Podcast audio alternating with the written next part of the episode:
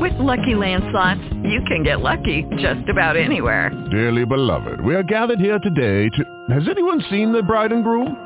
Sorry, sorry, we're here. We were getting lucky in the limo and we lost track of time. No, Lucky Land Casino, with cash prizes that add up quicker than a guest registry. In that case, I pronounce you lucky. Play for free at LuckyLandSlots.com. Daily bonuses are waiting. No purchase necessary. Void where prohibited by law. 18 plus. Terms and conditions apply. See website for details. Here at ACO Radio, American Communications Online, or any affiliated stations or websites are not responsible for what guest hosts or call-ins may say. All programming is intended for informational and entertainment purposes only.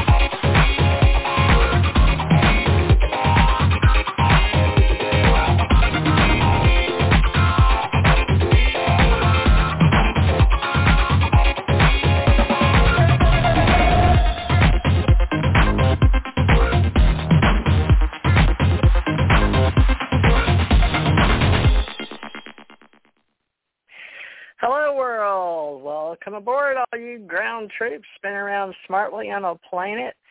I know we've been dealing with a lot of weather issues, and I really want everybody to be understanding that we're building a show here among our friends and uh, our condolences to all you that lost friends, relatives in the hurricane or tornadoes and we wish we could be there to help, but we are the older crowd, being that, uh, well, myself, I'll be 70 this year. I'm in Gulf Breeze, Florida.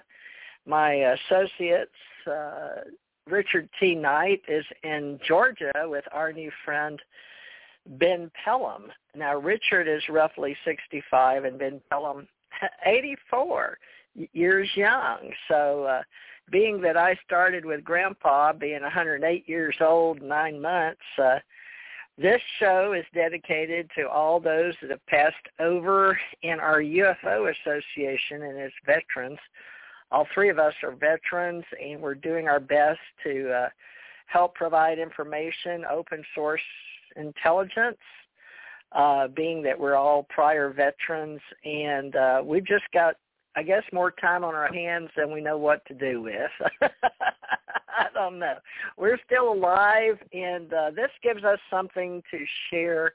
I've got the new not-for-profit Ascension Cosmos Oracles Corp, uh, and uh, we're going to be a nonpartisan, not-for-profit uh, information group. And today we're specializing in UFO Association I began years ago when my husband was alive, Thomas R. Morris, God bless his soul, from 1959 to 2015. And Stanton T. Friedman, uh, who was the father of ufology, and uh, I'll read you uh, his time on the planet since we're the old three guys. I'm a woman, uh, but I share my resources with people I trust. And Stanton was one of those I trusted. Now, he was born July 29th, 1934 in Elizabeth, New Jersey. So he is a U.S. citizen for those of you wondering if he was, uh, he was dual citizenship. Now, I got that from him firsthand. He married a woman, I believe, from Toronto, Canada, but he died May 13th, 2019 at the Toronto Pearson International Airport in Canada.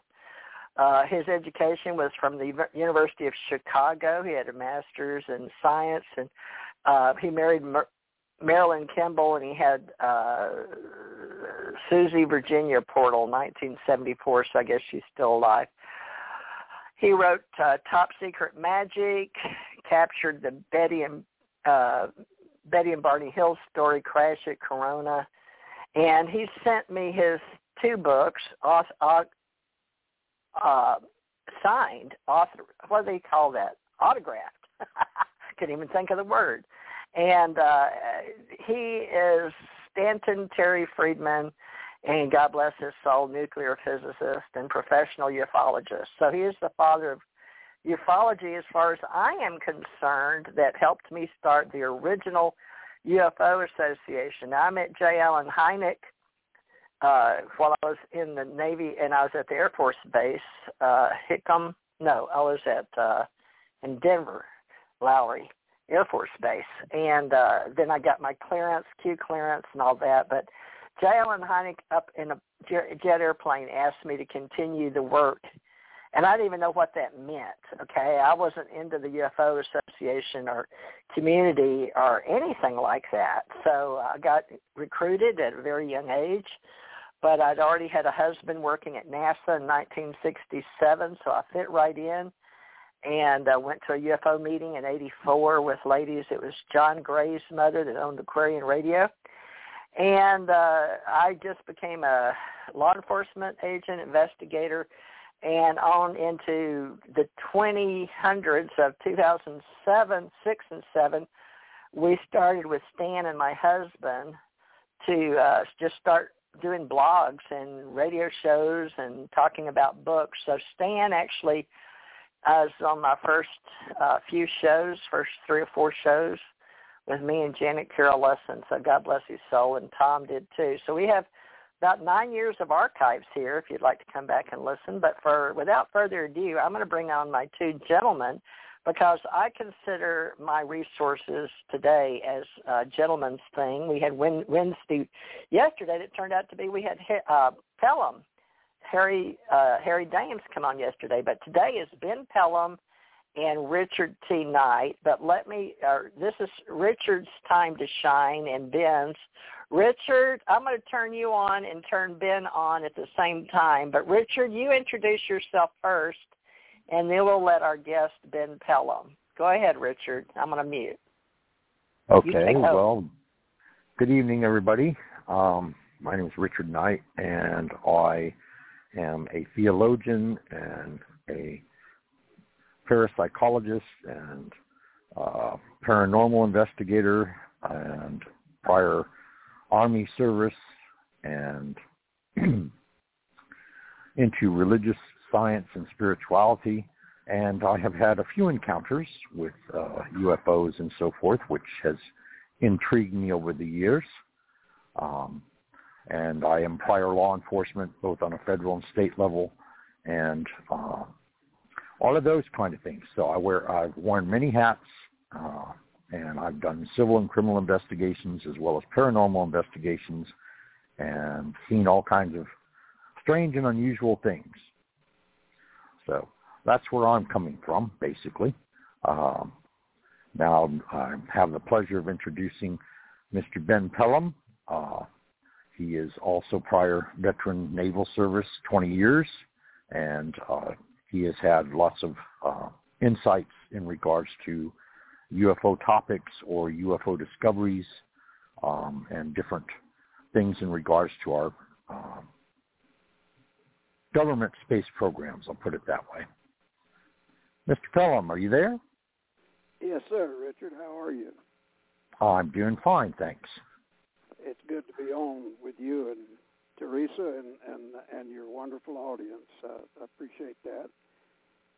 A little background on me. Uh, I was raised in uh, North Georgia and uh, did several things. Worked as a plumber, boy, and I'm sure I'm going to forget something. Uh, worked for a veterinarian.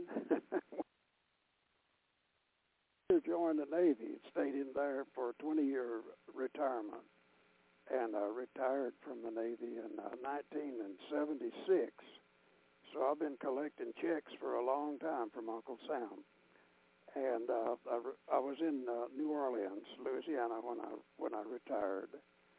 In recent years, say about the last three years, uh, my son got me interested in uh, UFO research. He had uh, been interested in it since he was a young boy, and he had actually bought books that I didn't know anything about. I didn't really realize he was that interested in it. But he and I uh, started uh, watching a lot of videos and doing a lot of web research and uh, casting to our uh, living room TV and we've learned a lot. We've we've seen uh, many many videos there posted by Stephen. Uh, uh, good, I'm having a senior moment here. Uh, Greer, Dr. Greer, he interviewed uh, uh, more than 400 uh, people and uh, and uh, made made video of his conversations and. Uh, he got to a lot of people before they died. Many of them were senior military scientists and senior uh, enlisted as well.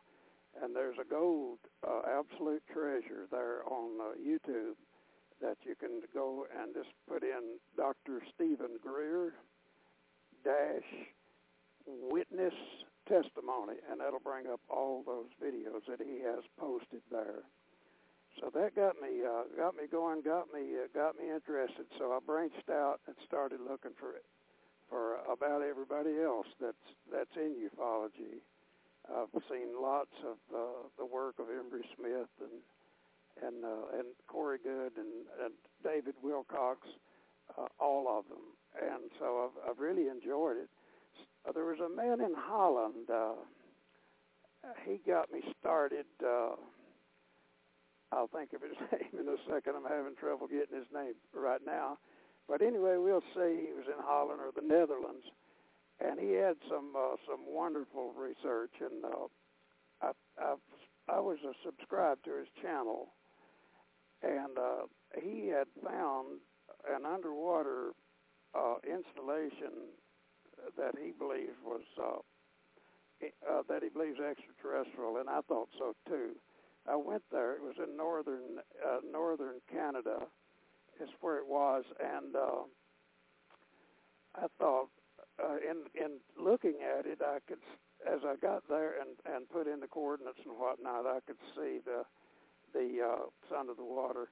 So I zoomed in really tightly, and uh, there's where I discovered you can zoom in and, and find a lot of things. And I went on to find and I'll shorten this a little bit, Richard. I, I went on to find many other instances of uh, what I consider underwater extraterrestrial installations. Uh, most of them are in the uh, Antarctic uh, Antarctic area there, and uh, especially around uh, Mawson Station. Uh, a bunch of those. Uh, there's a bunch around there. Casey, uh, Casey Station and Palmer Station, you'll find things on my website. So I put the stuff that I'm finding on Earth. I'll build a little website called uh, etishere.com. etishere.com, and you can see my Earth research. Now I'll skip ahead to my uh, to my lunar research, and I had a really good fortune of finding uh, an industrial complex in, in the north polar area of uh, of the of Earth's moon. It's it's uh, on the edge of Hermite Crater, and uh, I have a website called Pellom Planetary Research dot com. And if you go in there and go into your photos, then you can you'll find Earth's moon there. Just click that, and you can see about 15 or 16 really good photos of that complex.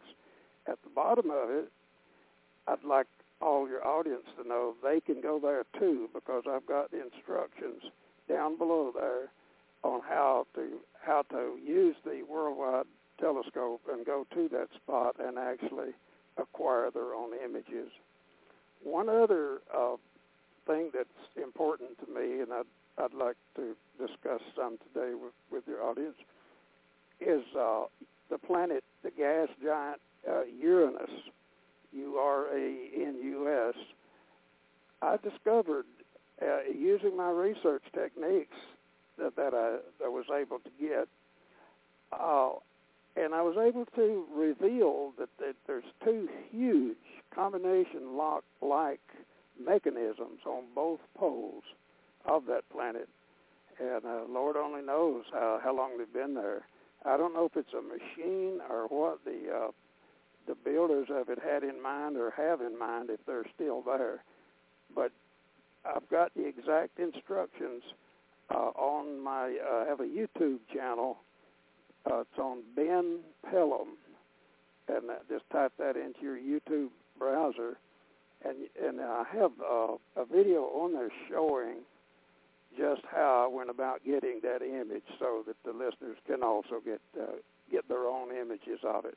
I'm still trying to find out what that is. I want to get a, a remote viewer to re- remote view that sometime, as well as the industrial complex on the moon.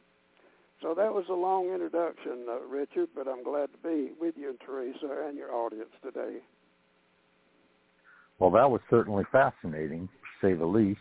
Uh, you know that, of course, I I would agree that there are probably some kind of complexes under our oceans in various places, and uh, Antarctica, of course, came uh, to the light of the press probably, I want to say, during the Obama administration at least, and possibly through his successor, and even now, uh, they were indicating that there was some kind of discovery at the at the on the surface of Antarctica, and that they it was all hush hush. In other words, they didn't they didn't want to talk about it or, or specify exactly what it was, but they had found machines of some kind, and they had also found artifacts uh, that there had been some kind of outpost or civilization there that that was not necessarily of human origin.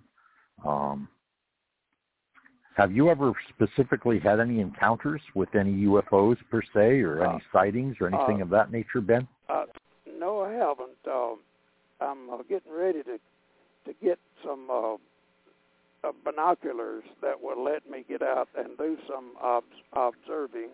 I've also got the, I believe it's called CE5 uh, app on my on my phone by by Dr. Stephen Greer and so I'm I'm moving in that direction right now. I've never seen a VO, uh, a UFO at all. And I, I really hope the Lord leaves me on uh, on Earth long enough to not only see UFOs but some of His other beings that He has in the planets. I'd like to interject, Richard, if I can. The man of the name in the the man in in the Netherlands that inspired me through all of his work posted on YouTube is a wonderful researcher by the name of Herbert Klein. That's K-L-E-I-N.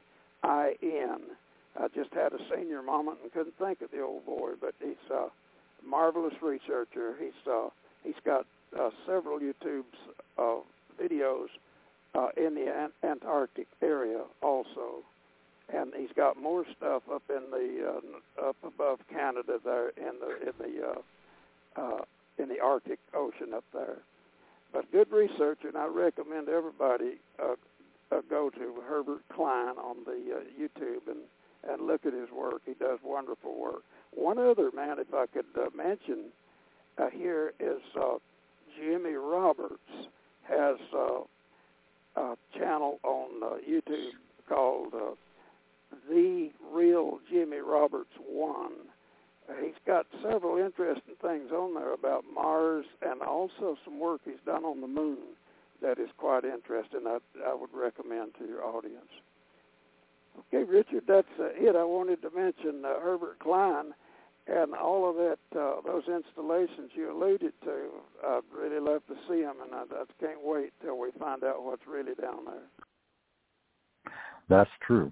Um, you know, and, and like I said, I'm sure our government has known for a long time the presence of extraterrestrials as far as uh, taking photographs and tracking them in our atmosphere, as well as you know uh, being seen by various pilots of the Navy as well as the Air Force. Uh, there's been several documentations and even pictures released in the last couple of years documenting and attesting to the, their presence. Uh, of course, there is no way of knowing exactly what ships or craft belong to who.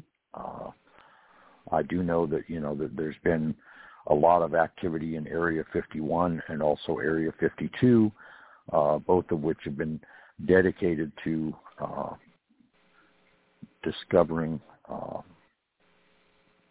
various uh, projects and programs uh, related to uh, extraterrestrial science and, and, that kind of thing. Um, Absolutely.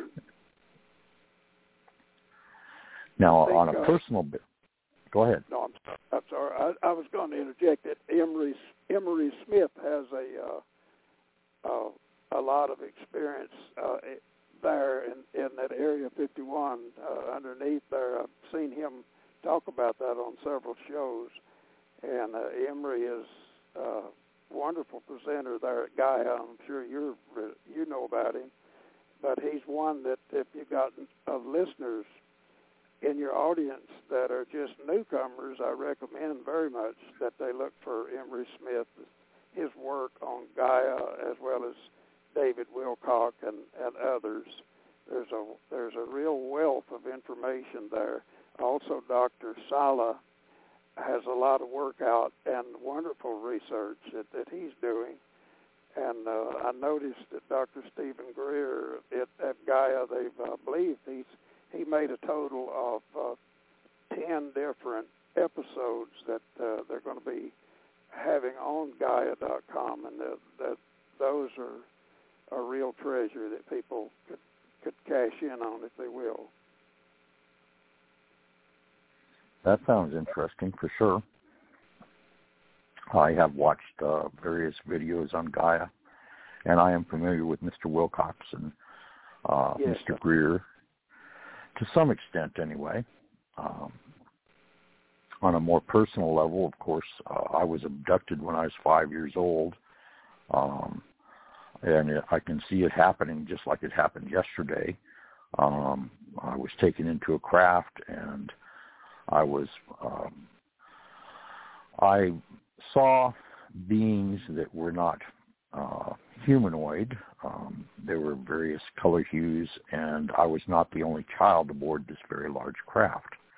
Um, from my understanding, I believe that they had placed a tracking device in my nasal cavity uh, the reason being that uh, it took me 30 years to get it actually physically withdrawn from my physical self. But uh, from the point that I was returned back to the earth, uh, I had started began having trouble breathing thereafter.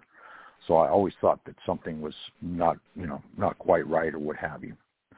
Um, but who who exactly they were and all of this kind of knowledge uh, is is questionable. You know, I mean, at the age of five, of course, you're curious, but you're not quite uh, developed to the extent that you would recognize or be able to absorb a great deal of knowledge. And I mean, you know, I could have been on board for two or three hours, uh, but it seemed like a very short period of time to me.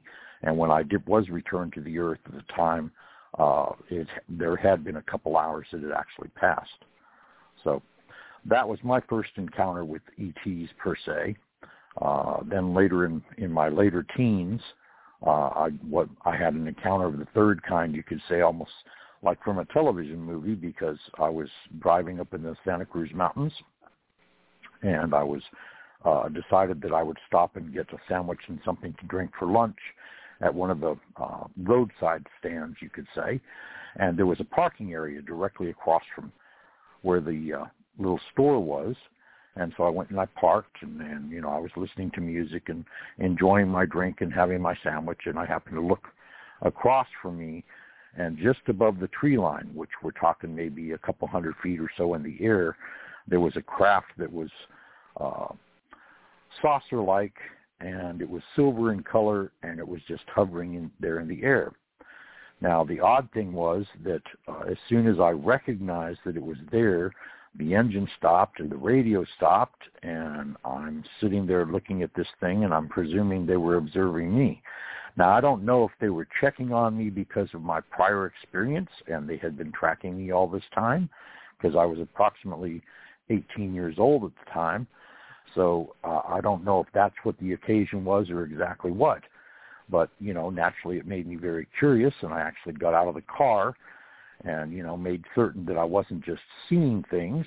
Um, and then I, as I sat back down in the car, uh, the craft just went straight up in the air and just disappeared.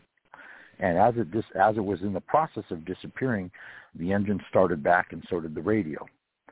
So that was kind of kind of trippy. That's um, an interesting experience.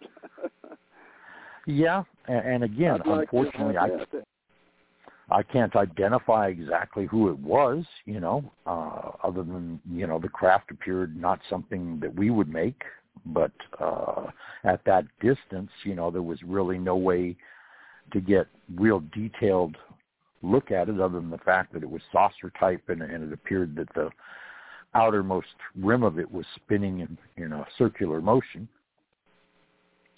But uh, it was very strange, naturally, that of course I don't know if it was magnetics. I don't know if it was you know some kind of electrical ray or exactly what that in turn controlled my car because it was it would seem to me that they wanted to check on me in some way because other they wanted to make certain that I just didn't drive away. You know what I'm saying? so that's quite an experience. oh, yeah. that was a special experience. That just doesn't happen to, to too many people for sure. Sounds to me like maybe they were tracking you uh, for you to have two different incidents like that. Maybe they were checking on you, Richard. Could be.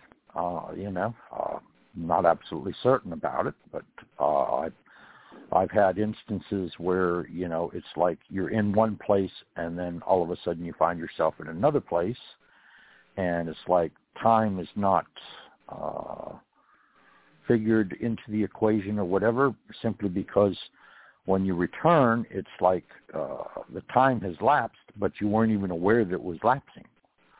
And so I, I don't know, you know, if that was I was teleported in some way, shape, or form from one place to another, and then you know uh, entertained while I was at that other place, and then in turn, uh, forever, however long the time lapsed, I, I in turn was returned to back where I'd been, and uh, you know, it, it's very hard to put into words, and of course, I'm sure it must sound rather strange and even bizarre to most people.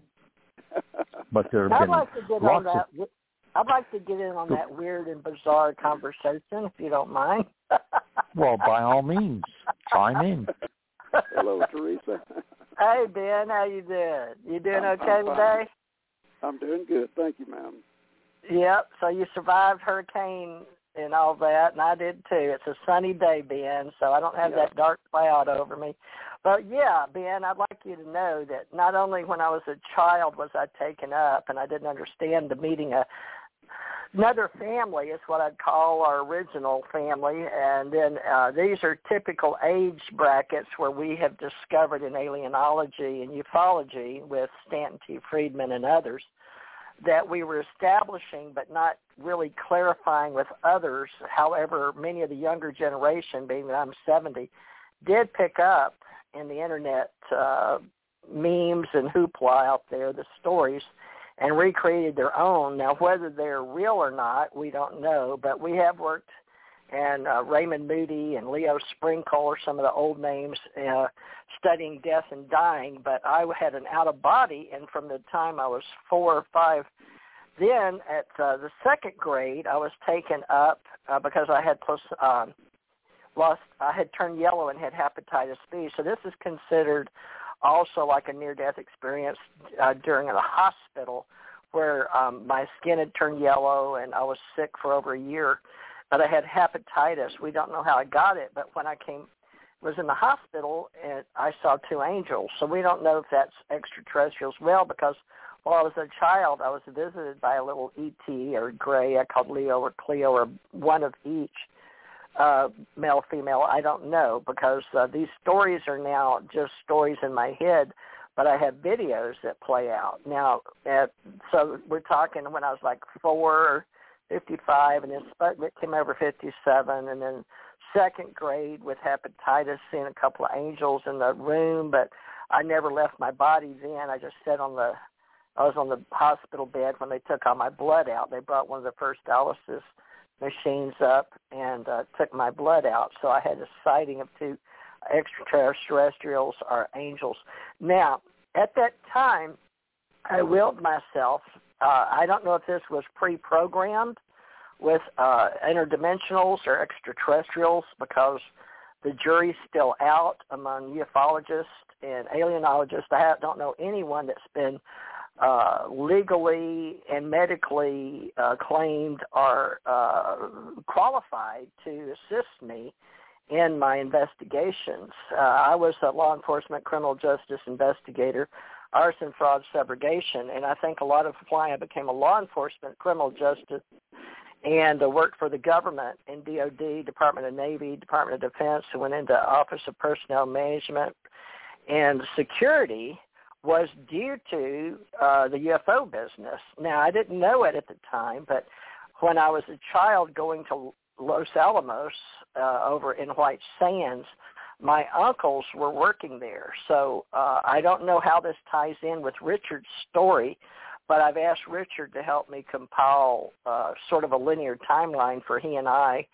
on this because uh, for people like you that do uh, study, but you just drop names earlier of people I've known that were younger boys coming up in the business way after Stanton T. Friedman. But I know who you're talking about. Michael Greer was a, a Michael Salla, Dr. Michael Salla of Australia, living in Hawaii. Uh, Dr. Uh, Richard Greer, uh, MD, and he actually came down here to Gulf Breeze on on a certain thing. But Emery uh, Smith, uh, I know about him and uh, how he uh, signed up with Gaia, but he studied under Steven Greer and he studied with David Wilcock and Corey Goode. I know his story in the Blue Avian people and he was studying. I saw him, you know, with David Wilcock, and they all started with David, who lived a couple of years in Kentucky with the lady that did the Law of One. So I'd like you to look at her because she's part of this story. Carla McCarty, or Carla Rueckert uh, McCarty. She married Jim McCarty, and she studied ufology uh, with Jim. Uh, what was Jim's name at the University of Kentucky? Now I'm having a senior moment, Ben. I heard you say earlier when I was listening to you.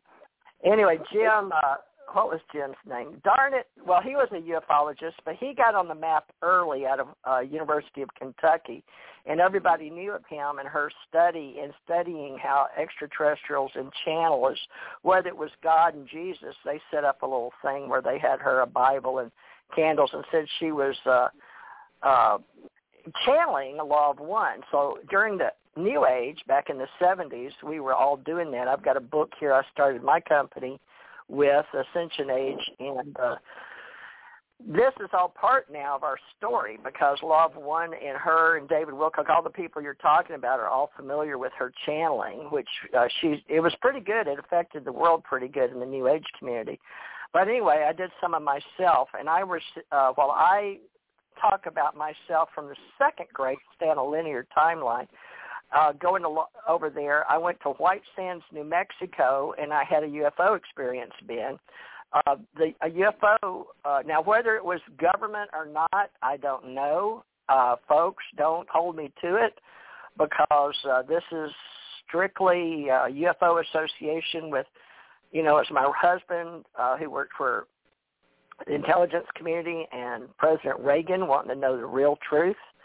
And so this is a form of disclosure, but with uh, the, the truth that comes out of my mouth was I went over there based on the fact that somehow from the time I was out of my body at the hospital to wanting to go, I wanted to go underground to that White Sands Carlsbad Caverns and I didn't know I was going to have another extraterrestrial experience or get to see a UFO because I was laying in the bed in St. Francis Hospital in Monroe, Louisiana. But at that year, second grade, now Ben, think about you're 84. But when I was just seven, five, six, or seven, I don't remember. I know I started school at four, turning five in the first grade, but then that would put five, six, second grade, when I had hepatitis, and I didn't get to go till I was seven, eight, I guess third grade, but uh, or going into the fourth would be eight, nine.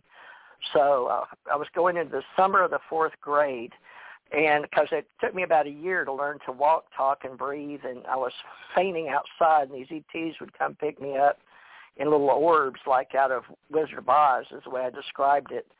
Pick me up, stand me up when I was uh, in Monroe. But anyway, I guess these ET people, this other family that I somehow met as a child, uh, willed me to go over there and see this UFO land in White Sands, New Mexico, as strange as that sounds. And uh, so I got to go on board a ship, and uh, I just described it as other kids on the ship. It was a learning experience. I came right back off. But I was with a 10-year-old boy and a 12-year-old girl that were cousins of mine, and they put them to sleep on the sand dune. I don't know how they did it because they're the ones that said, look, a flying saucer. And it came down, we were on top of the white sand dune, and it landed. So, like I said, I don't know why I was willed to go there. I don't really know how I was encouraged. I, I one, I guess I came so close to death. My grandmother believed in me, and my mother had my sister, and I think she was expecting my brother at the time, but uh, she couldn't. You know, they couldn't take me, and so my grandmother's told my aunt and uncle if they'd take me, they'd take me. You know, to go White Sands, and uh, it just happened that my uncle uh, lived out there. So strange things happen. I can't explain it. Now this isn't where my story ends, Ben. After that, uh, when I have placenta previa later on, uh, I die and I go back up again after having placenta previa. My fourth child that just died March 16th, 2019, and it's like yesterday. But she was like an extraterrestrial child I had created in me uh, a long time ago. But uh, I died and went back up and came back down, and she was different. She was born with a little tail; they cut it off but uh, we both died. And she remembered being up there in space. She said she was hanging the stars, so she remembered the stars when I came back in, and so did I. So we both had a similar memory we discussed as adults before she died, but uh, she's gone now. But uh, we we did discuss doing this Ascension Cosmos Oracles or Ascension Church Ohana Ascension Center organization, and Richard wasn't a part of my life then. But to make a long story short, the UFO Association, because I was uh, on an investigation coming in from Hawaii after uh, all this has happened to me, I, I went into law enforcement, criminal justice, and the Navy looking for answers, truthfully. So that's when I had written to Leo Sprinkle and uh, Ruth Montgomery a book. But oddly enough, nobody knows what I'm telling you now about me, and I did not discuss it with anybody, not my mother, not anyone, okay? So this story coming out now later on in life is simply because uh, people want me to put the timeline together, but I never would put it together like connecting knots, dots. But with Richard, with him and many people coming forth, I decided, you know, to help people. So that's when Stanton Friedman – me and Tom, he was overdoing a show. Now Stanton, when I was a kid and I was still in the Navy, the Navy came and got me and took me to Dallas, uh, which was a uh, Millington Air Force Base. I qualified there for something, uh, something to do with Ronald Reagan and air traffic controlling. I'd just come back in from an investigation in Africa. But uh, now this is uh, later on after I'd already died and had my daughter and gone up and come back down. So I'm trying to figure out, do these angels have anything to do with these extraterrestrials, Ben, if you can appreciate it at 84?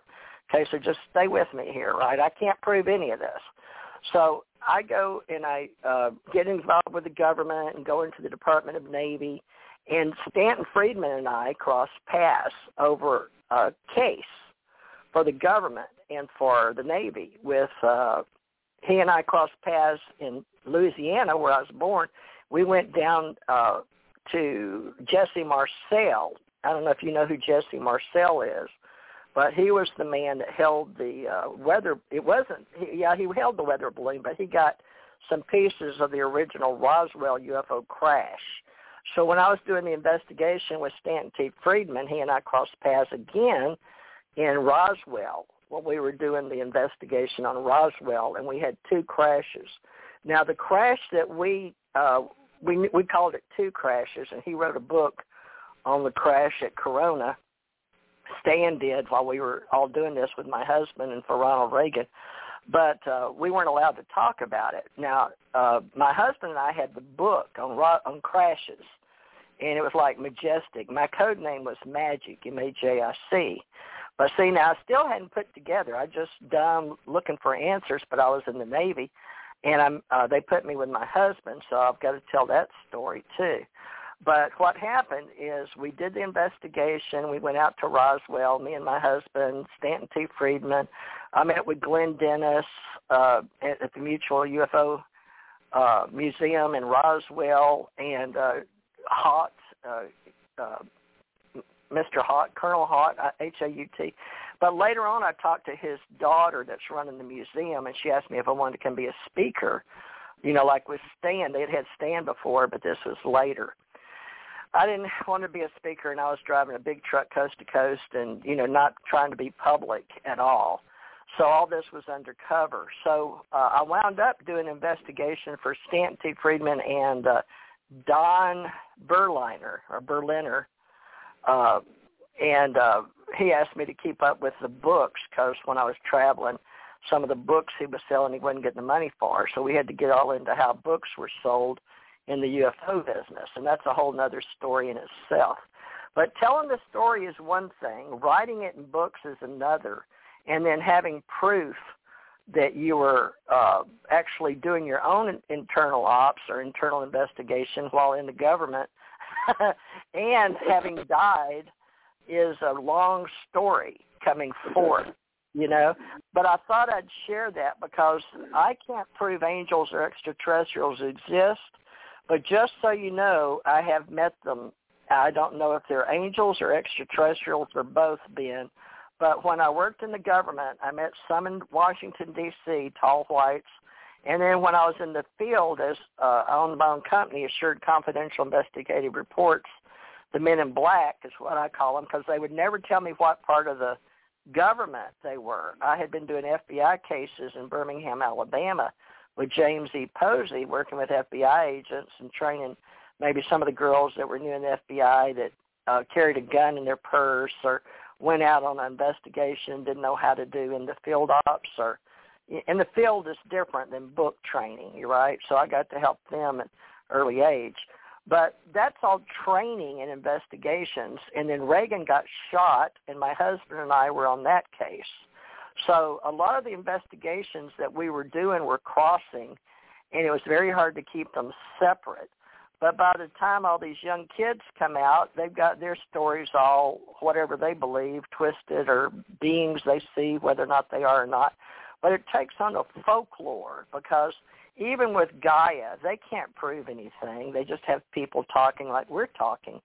And so yep. you don't know what to believe. So what I tell people is to use discernment uh, share your experiences, tell your own story, and everybody is the author of their own life story, so we keep it very clear.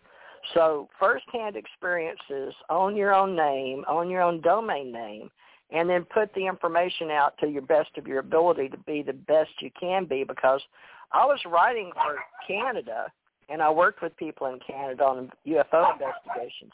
But the handbook that I had, my husband and I had, was for infield, and so did uh, some other people. And uh, Stan was very interested because they were trying to prove that Majestic 12 was was uh, real, and of course it was the Majestic 12. You know, so the history is all there, and people can find it. And at one time, the CIA and the FBI had all those files out for open source intelligence. And I I read a lot of them and pulled them, you know, while I was uh, uh, with Ace Folklife. You know, this this company I represent now is a strictly a, a club of archivists, and I've gotten with Jan Aldrich. I've had Dr. Bruce Maccabee, and you should know his name, Ben, Dr. Bruce Maccabee, PhD, and Jan Aldrich. I've written some names here with yours and Richard's because they're important. I'm sorry, my dog's barking. But anyway, I've got a story to tell, and hopefully, Ben, you can help tell it before you pass on, since you haven't had any, but you're doing moon investigations. I've known several people in Italy and uh, hush, Coco. Italy and Norway, like you said, but I was thinking you were talking about another gentleman.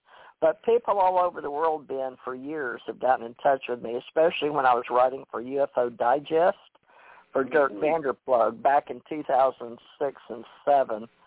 And then Robert Morningstar took over that publication with his daughter when he passed.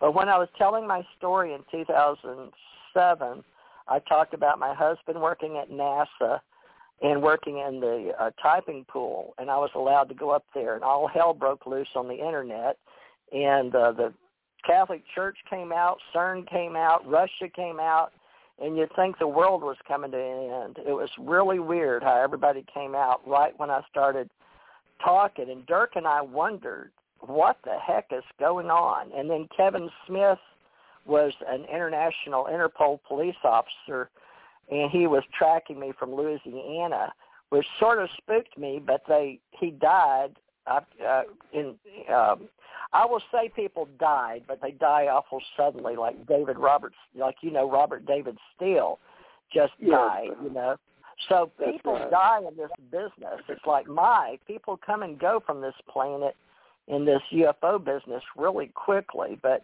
I lost Dirk Vander Ploeg, my publisher in Canada, Toronto, and then I lost Kevin Smith, who had me on his radio show. I'd never been on a radio show and Dirk asked me to go on, and so we were just going to come out. So I wrote uh, stories in 2007 and 8, probably through 2012 when I came on the radio. So about five years, and you can find those, Ben, and read the history of how we started creating all this that you're talking on today, called UFO Association. Now, I know where everything is, but I know how to go get all the data and bring it into one place. I just haven't wanted to. I didn't really want people to know my whole story. So I don't know that people will ever know the whole story from one person, but I put a lot of data, a lot of stories on UFO Digest in Canada. I put books out on Lulu.com. I did uh, Knowing Cosmology on Amazon.com. That's just to get people started in cosmology. And then, of course, we've got these radio shows where I introduced the first alienologist. I introduced Stanton T. Friedman, of course, being the first geophologist and giving him his name and doing the father and then the MUFON thing. Uh, they gave him awards.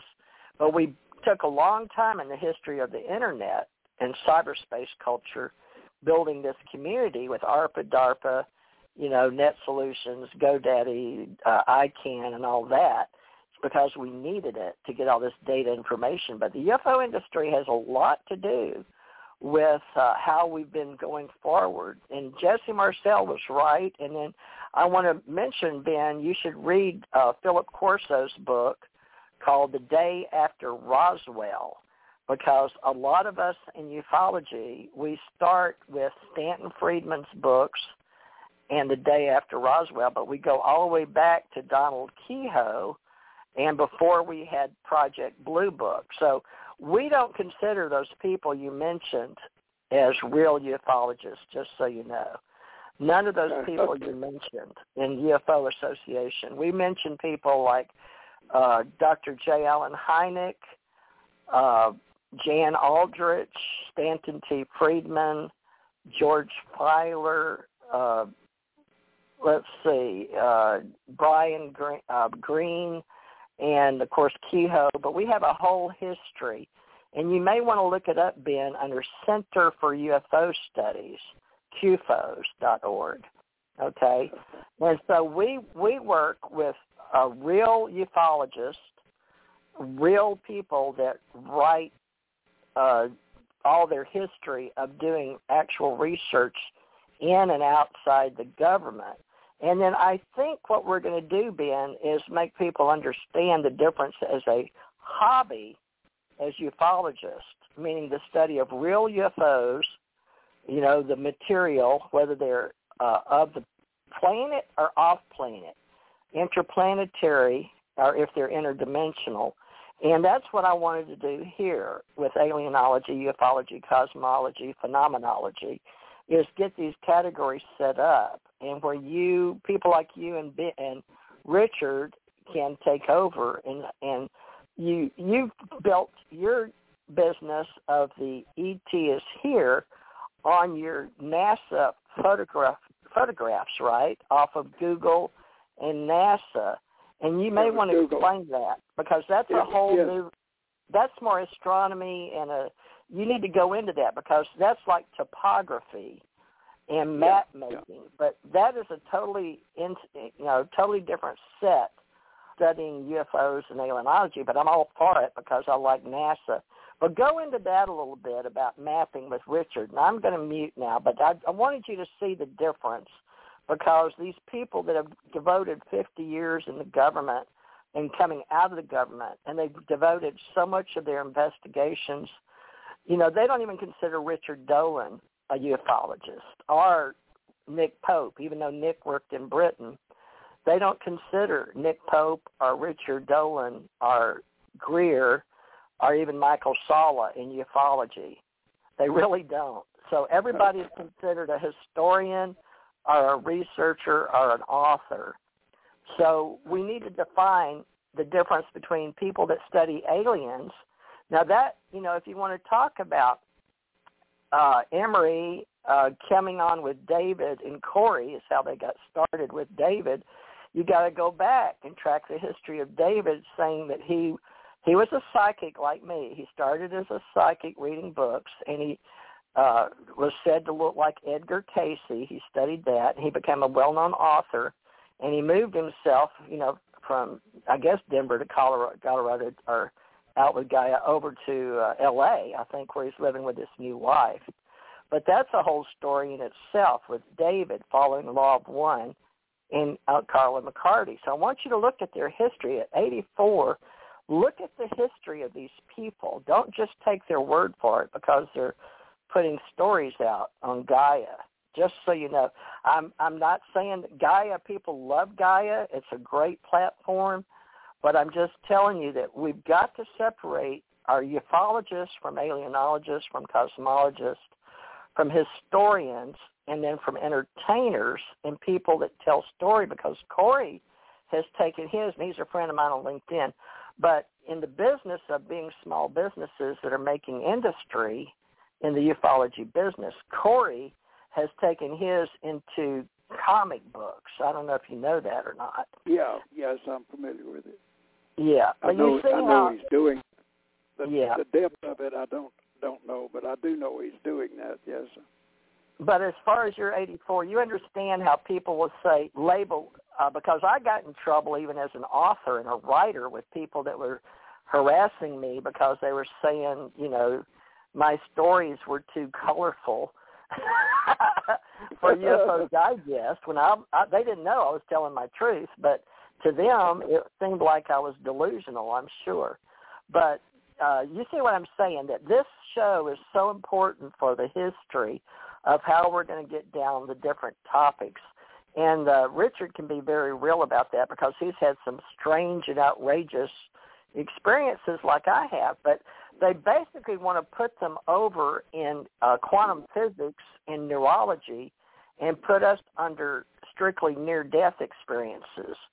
Uh, Ben, so I don't know how you feel about that, but especially with you reading all these experiences that Dr. Steven Greer is saying are teaching people to go out and do OM or OOM or remote viewing and looking up and seeing. But I have seen UFOs myself. I know they exist. I saw them from, uh, I was in Rochester with my children. So we had a sighting, and then they followed me around in Houston. I had the black stealth come over me, not making a sound. So I've seen the black triangles, and then I worked with MUFON and uh, Mutual UFO Network in 2008. Reported at midnight when my dogs were barking. I went outside and was one of those black triangles with uh, a red light, and I put it out there, and I put my story in MUFON, and Barry Gaunt took the story and investigation. But I was working with Center of UFO Studies with J. Allen Hynek when he and his secretary were meeting in Colorado, and then he had me from Lowry to Edwards Air Force Base. So there's stories that haven't been even told yet. So uh, there's a lot out there that's not even been written yet because I just don't know how to pull all the stories together. And when when Emery came along, when David Emery and Corey came along, they muddied up the business in the event business and the stories with Bob Brown and uh, Veronica that has uh, contact in the desert. And Bob Brown had all the events. And then they started the International UFO uh, convention that Janet got involved with me, and we met Robert O. Dean, or she did, at, there in Arizona with uh, that group. And so uh, I talked to Richard Dolan coming on here as a historian, but he knows I'm an investigator type. But I wouldn't give my story to him because he just wanted to collect them himself, right? So people go around collecting other people's stories and experiences and putting them in books, like Dr. Raymond Moody or John Mack, right?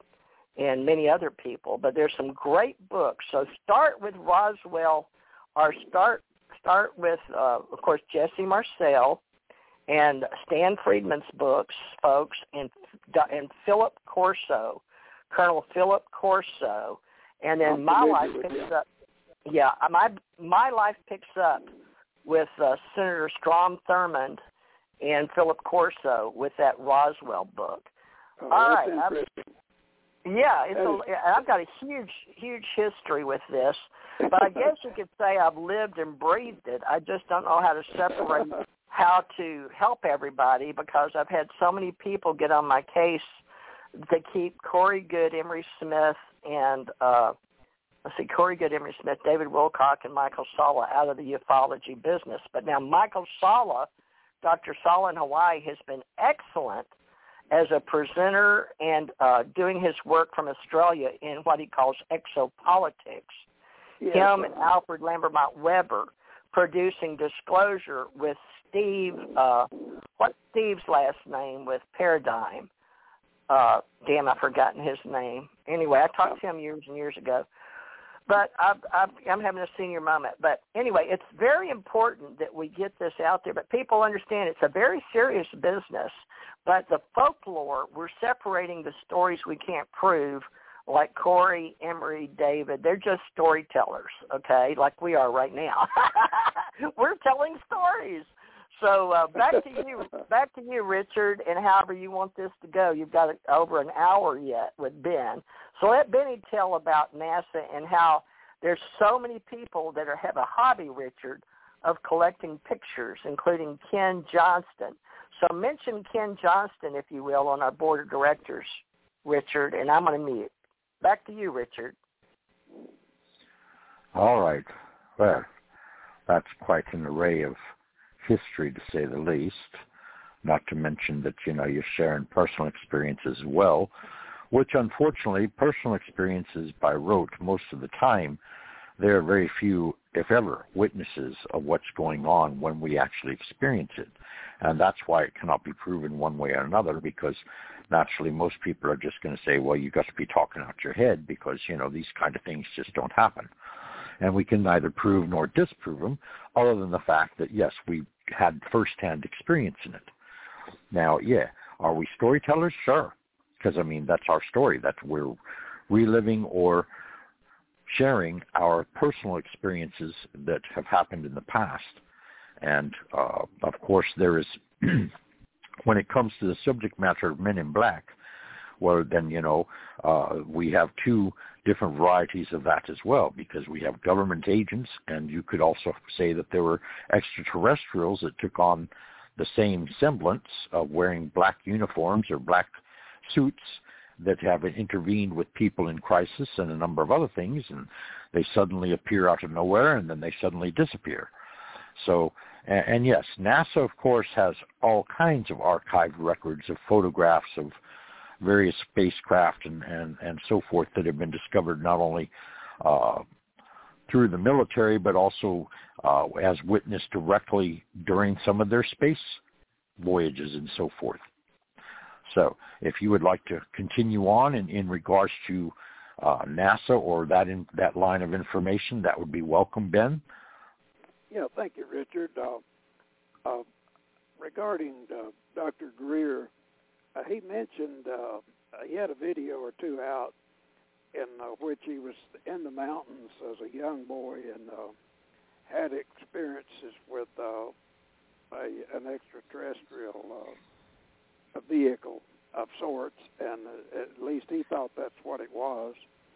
And uh, I guess his his major maybe his major contribution would be the the the recording of all of those people while they were still alive that that did have a, a, a connection to Area 51 and, and other places.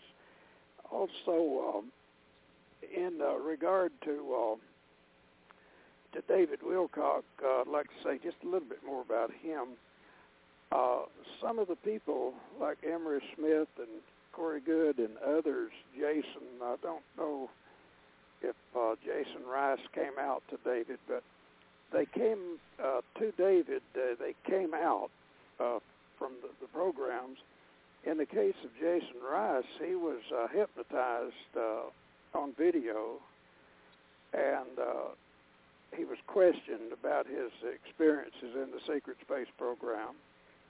And also recently, uh, uh, a retired Navy SEAL and uh, 11 years after that with the CIA, uh, Michael Jaco uh, also was invited over to Gaia, and Barbara Lamb uh, also put him under and uh, regressed him to tell about some of his experiences, and they were quite interesting. And uh, he's finding out uh, more and more that he did have uh, that he was part of the uh, secret space program, and uh, I, I did see the video with him uh, being hypnotized, so it looks real, and I think it's uh, probably is real.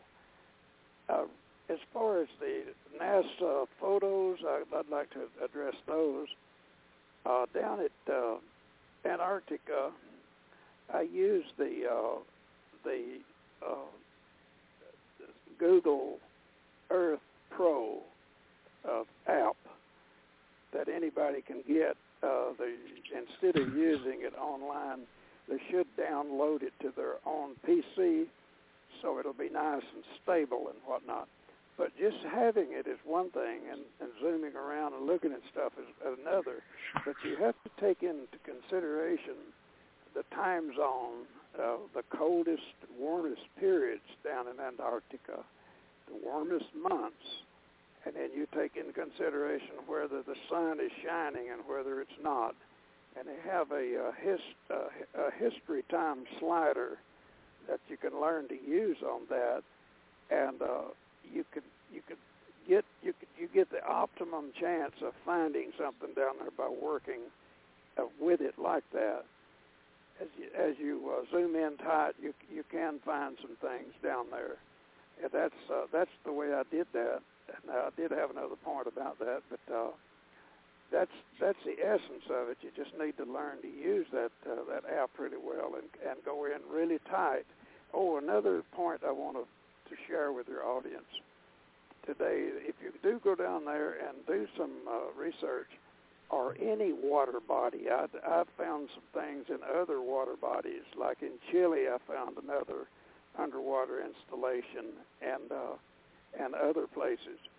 And uh, you'll find that uh, when you zoom in on these water bodies, uh, you will see uh, an algorithm kick in if there's something there that can be made up of many different things. It, it will obscure, it'll it'll blanket what you're trying to see, and I've found that that those algorithms are written in there uh, uh, apparently by NASA and dictated to uh, Google their app.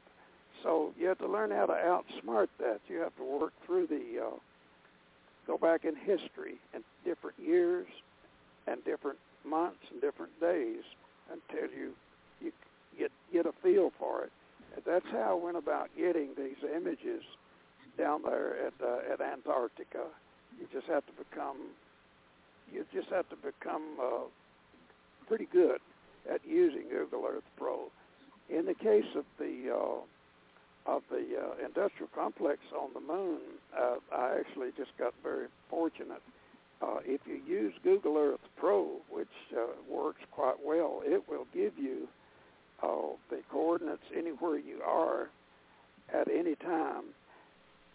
Whereas uh, the Worldwide Telescope product of uh, Microsoft it will tell you where you were, but it, you you can't. It has no place to uh, plug in coordinates, so you can go to a place. And so what I did, I uh, I looked uh, around that North Polar area, and they have what I call false shadows. They're heavily painted over, kind of like a like you'd spray a T-shirt or something. They they want you to think apparently that it is a shadow, but it's obvious to everybody it's not. It's just it's painted there, and that that's a dead giveaway. There's something there that they don't want you to find. So I couldn't see anything with Google uh, Earth Pro there the, uh, in that area. And so what I did was uh, I went over to the uh, Worldwide uh, uh, Telescope and looked in there, and the shadow was there but apparently the Worldwide Telescope people did not paint it over quite as thoroughly as Google Earth Pro did, and I was able to penetrate it. I looked down in there, and uh, if, uh, people in your audience want to do this, once you get into that and go to my website, PellomPlanetaryResearch.com, uh, under the lunar uh, pictures or photos of the complex, you'll find the instructions there, and I've got a photo there with a white arrow pointing exactly where it's located. And so what I had to do in order to determine where it's where it's at or tell somebody where it's at, I had to go there in Google Earth Pro. Wouldn't let me see, but it, it would take me there and I could get the coordinates there. And so then what I did was took took the uh, the uh, Worldwide Telescope out and uh, took screenshots and then lined up the uh, the lay of the land, if you will. And uh, I was, it, the uh, crater, Hermite crater, is uh, is there and it's pronounced, and you have to rotate it just right to get it exactly where this place is at. But it's kind of a long story, and it was a little detailed how I was able to actually get in there. But I fixed it now where anybody can get in there. All you got to do is go to the north polar area of the moon on the Worldwide Telescope out and pull that up, zoom in on it, and make sure the landscape matches the photo that I have on my website. Once you get that all lined up, all you got to do is zoom in just a little ways, and the, you'll see the uh, complex come into sight, and it has a big alleyway that's a little bit diagonal from from left to right, uh, rising as it goes to the right. It looks like a uh, a huge alleyway where they bring in uh, equipment and maybe take equipment out, but it's clearly there, and you can actually see it in the uh, in the uh, worldwide telescope out. Once you get there, you, you just take a screenshot and then take the screenshot. And if you have uh, Photoshop or something like that, a good photo processing software, just paste it in there and then work with your lighting and your contrast and saturation and whatnot, and you can draw you can draw that photo right out. So I I just wanted to share that with with as many people as I can. I'd like for the whole world to know that that complex is really there because it can help with disclosure, Richard. Well, are we talking something that's man-made, perhaps created by the military or created by our government, or are we talking something that is extraterrestrial, perhaps? Yeah, good question, Richard, and uh, that's why I wanted to get someone to uh, remote view it and see if they can pick up uh, which beings are actually there uh, it's uh, another thing I can add to that, Richard. Is it's in that north uh, polar area, and I looked in Google to see the uh, how, the temperature of that place is. Uh, I mean, wow, it is cold, double cold, triple cold there. So I just assume that it's so cold uh, that it. What I'm seeing there must be in the, like a uh, a dome, perhaps a dome, uh, to shield the people from the the cold, and the it's a transparent type uh, dome that's there in order for me to see that. So I think maybe that's what's going on there. If if it's our people, they would be inside that dome there. But I suspect it's it's most likely. My gut feeling is that it's extraterrestrial. Well, yeah, I would think so too, simply because we're talking the dark side of the moon, correct? Yeah. Well, let's see. It's uh, it's actually as you face the moon as as you as you face the moon in your browser, you just kind of oh, okay. go straight up there. Mm-hmm. So it's in the it would be the light side there. As best I can figure it, it's in the light side. And I've got the uh, by the way, I've got the coordinates on all the photos, the actual coordinates. But you just remember, you cannot use them on the the Worldwide Telescope app. I contacted support there, and they said no, you couldn't. And I told them, man that is a major shortcoming there. Uh, but you can go down once you you see something you like in the lower right hand corner the Worldwide Telescope app will give you the coordinates, but it will not uh, give you a way to uh, to plug a set of coordinates in and go there. But uh, my picture's a nice clear picture there on my website with a white arrow, and it's uh, with a little, just a little bit of uh, persistence, anyone with uh, rudimentary uh, photographic skills and computer skills can go there and do that. That's real interesting for sure. And yeah, I've been to your website and I've, I've actually gazed at some of the pictures, and yes, it really is kind of uh, well, it's just one of them curiosity question things because it's obviously something there, but who's using it and exactly for what purpose is yet to yep. be told, if in fact it ever gets told. That's right. And, you know, It'd be a wonderful story. exactly. That's the question. Maybe we'll find out in our lifetime, Richard. I hope so. Yeah, I, I think, think, a great deal of uh, things are going to be revealed in, in the next 10, 20 years or whatever, you know, that, that there's a lot of information and a lot of truth about to come out. Uh, I have a friend that used used to have a neighbor named James, and that's all the significant. That's the only part of the name that I'll share, simply because he was an operative and a, a somewhat of a district controller for the CIA in the past, and whether yeah. in fact he still works for the government or not, I'm, I can't say whether one way or the other.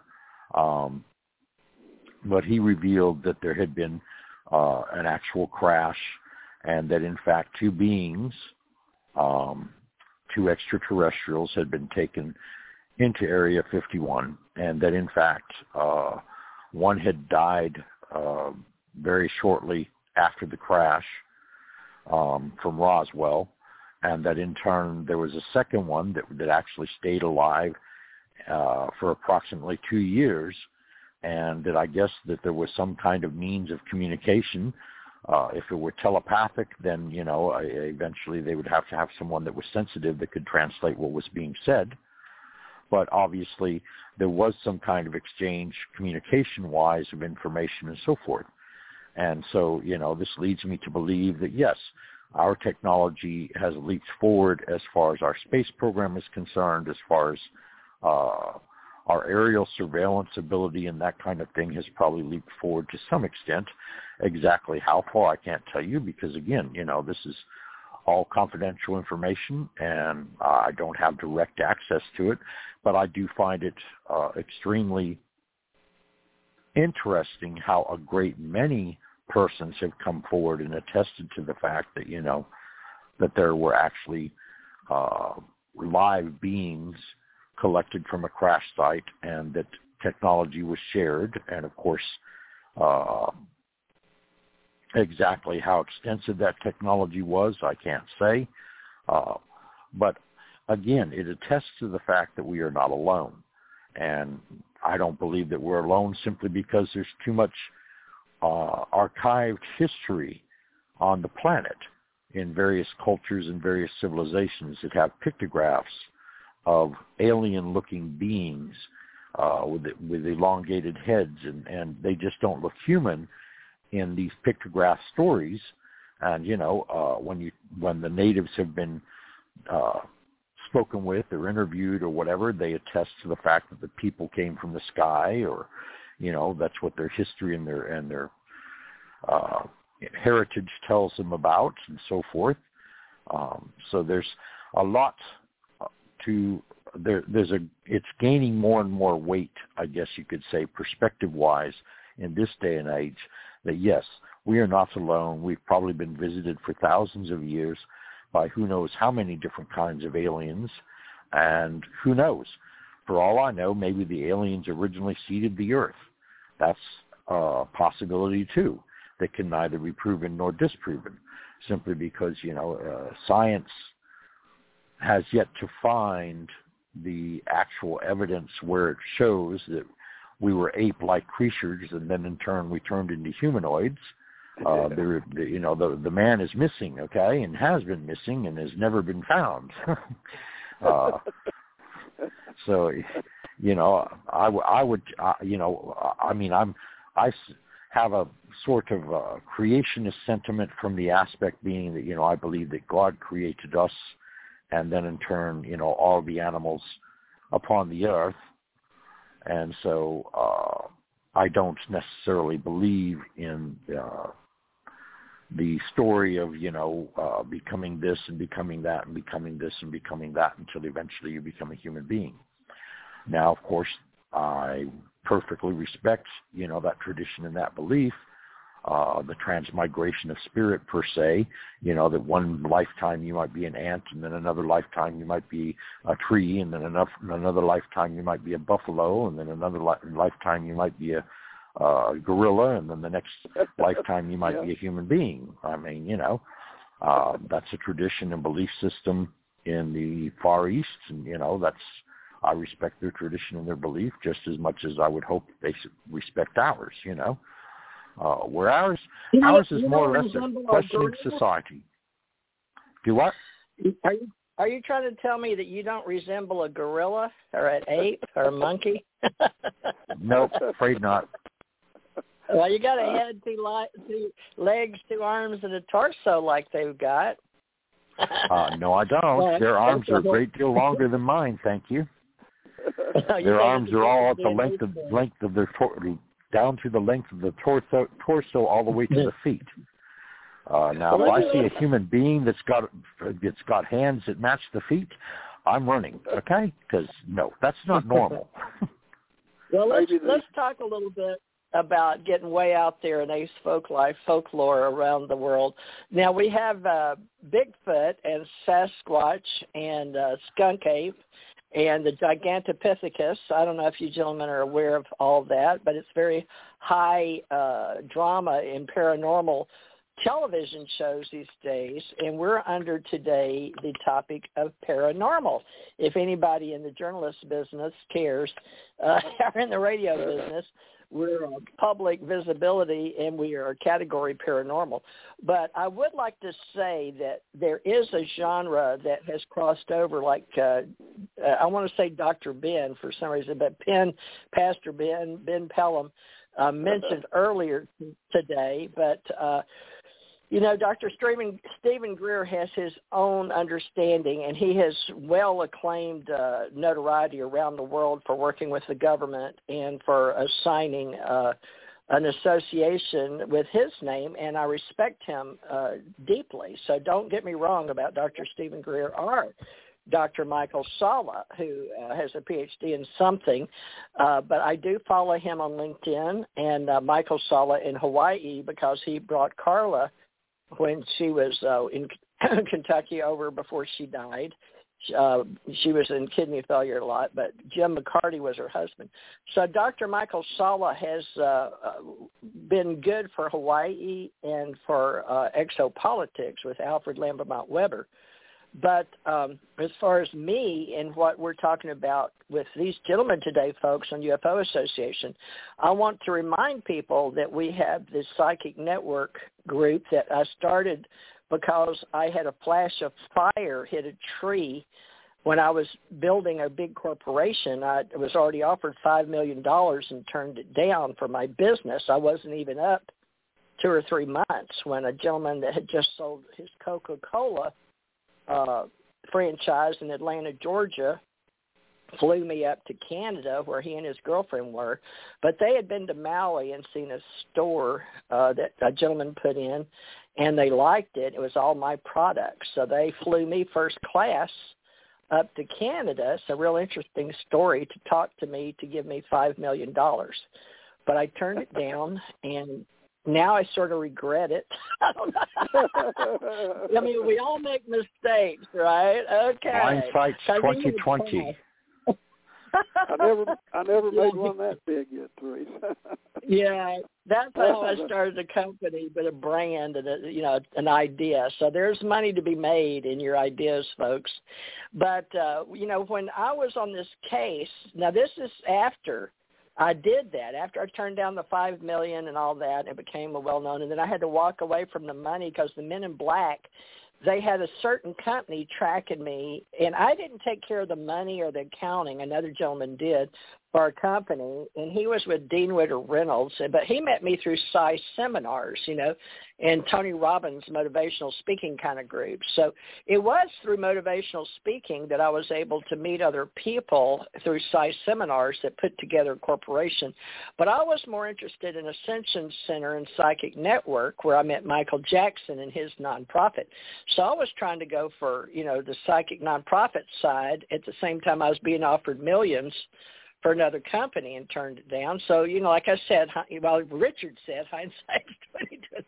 But for today, this is a nonprofit I'm putting together called Ascension Cosmos Oracles Corp.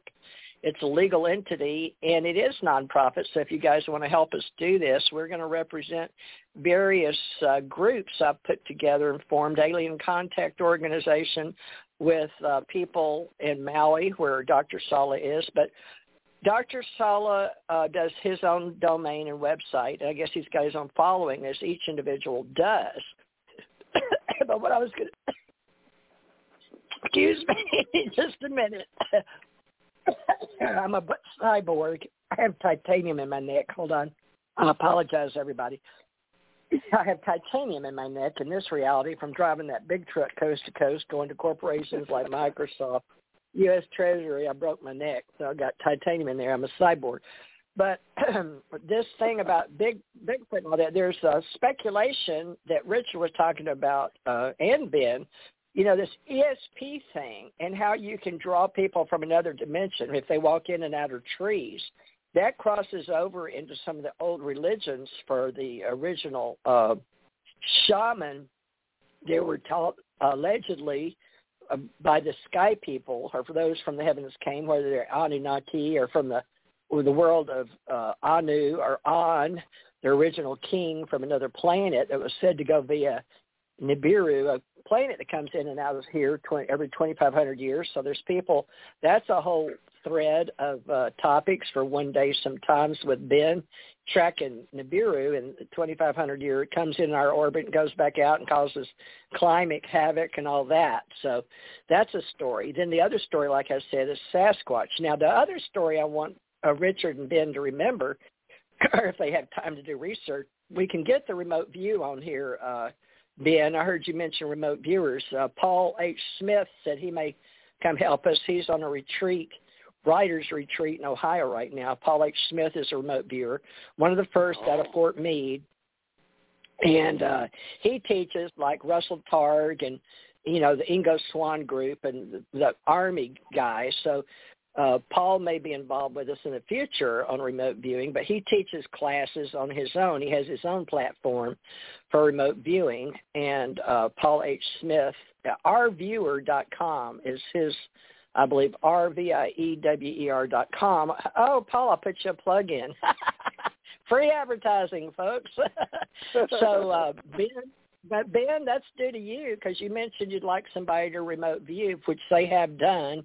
Uh, and I know Paul's done that, you know, the moon and all that. He went to Paris and talked about it. So there is some research already done by remote viewers out there. So we had a group called Stargate, and we had SRI, SRI, uh, Stanford Research Institute had the uh, Starfield and the Stargate program, and uh, they uh, I don't know if Paul, I think Paul was a part of that or maybe before at Fort Meade because that was started by the government, by a few guys sitting at an old table behind Fort Meade in the old army barracks bin and, they started doing like remote stuff, table tapping. But Ingo Swann was the great entertainer that got that put on the map really the front man you know like the presidents of the united states we always have a front man for a big yeah. uh, think tank group like rand corporation but um I wanted to mention that the ESP line is a part as well as the psychology and parapsychology because gradually with the group Mutual UFO Network, we gradually got people uh, Kathy Marden, who was the niece of uh, Ben, uh, he, she wrote a book or two with uh, Stan, you know, the guy that started this UFO association with me and my husband. And yeah. Kathy Marden and I talked. She's been on this show a couple of times, and she and Denise Marden in down here in Florida, where I'm at, they uh, Denise started a little support group of people of experiencers, and Kathy came and went to it and they sort of I don't know if they ever got a book written or not, but they started something and uh in 2008 Kathy and I and the captain McDonald I talked to him on the phone and he was all excited because Mutual UFO Network they had uh, Robert Bigelow's money coming in right with uh the guy when I came on what was his name Oh, I forgot it. Oh my gosh, I am getting so old, Ben. I don't know how you do it. Uh, oh, the gentleman that the president of Mutual UFO Network was a different man before uh, Captain McDonald came on. He's just a, I think he was a little, he was a pilot or something, and his wife and him, and I think her sister was running MUFON out of Cincinnati or right across from where I was in Kentucky. Okay, so we go way back with way before MUFON. I went back to NASA uh, way back in the '60s when it came out of Wisconsin, and uh, we had other groups that started before MUFON even in, in CUFOS. Okay, APRO. And uh, Jan Aldrich has some stories here. But I wanted you to know that we have separated the ESP business and the remote viewing and the psychic business under the paranormal desk, but it is all part of the UFO Association business and the UAP associates because we have that stream of people that you can see interdimensionally or like Richard and I may say, we've had near death experiences or we we don't understand how time can be stopped and moved on, but some great movies were by um, Dick uh, Richard, wait, Dick, Dick. Oh, Richard, help me out. The guy that wrote uh, Philip K. Dick. Thank God, my brain is just fried today, guys. Philip K. Dick, uh, the Adjustment Bureau. Uh, oh, going up on Mars. What was that called? Uh, I can't think of all the names, folks. I'm so embarrassed. I, my brain is not working. All, but I just wanted you to know there's been some great movies that have come out. Uh, Total Recall with Arnold Schwarzenegger. Okay, Total Recall. Uh, he wrote Blade Runner. So all this ties in, folks, to some great movie making, and uh, I hope they bring back Debris, D-E-B-R-I-S, as a franchise. Richard and I were watching; they took off. But there's some great movies that come out and help us forward disclosure, whatever that's supposed to be. But I guess I've always been a part of soft disclosure since I was a kid in '67 with NASA. But in 87 and then 2007, 87 with Stan and 2007 with my husband in Canada. But we've been monitoring all the different lines of extraterrestrials. And uh, one thing that sort of gets on my nerves are these kids putting together the old program that was a PSYOPs. Uh, Ashtar Command was a PSYOPs, and they picked it up and put it in uh, reality, in imaginary form on the internet. So they have all these Pleiades groups and you know all these groups of people, and it was originally an intelligence operation based off of all of this from uh, the Smoking Man, MRU. Now Richard Richard can tell you a little about that with Dr. Richard Alan Miller and how we're working with them in his books. Uh, Richard, no, it was what was it, Richard? Was it MRU or SMU? You know, Stanford Research Institute. You had it right. That. You had it right. MRU was the organization overall. Mankind Research something. But uh, tell him a little, tell Ben a little in the listening audience a little about uh, us working with Rick Alan Miller because Rick, uh, Ben, Richard uh, I've, been to Area 51, by the way, Ben. It really does exist for all you listeners out there. I've been there on several occasions through Las Vegas, and uh, the way Janet Airlines got started was over a CIA or security back then. I don't even know if they called it CIA back then, but his uh, girlfriend was named Janet, so they named it Janet Airlines. It's not me and Janet Lessin, although we kid about that. But tell him a little about Dr. Richard Alan Miller working in the X-Files. He wrote the first eight series or workups for X-Files. But Ben, I want you to know that part is very real in our community. All right, I'll mute. But the ESP part, Richard, and share him because we're writing books about that. And I'll mute. I'm not sure exactly what direction you want me to take this, but I mean, you know, extrasensory perception uh, has been studied.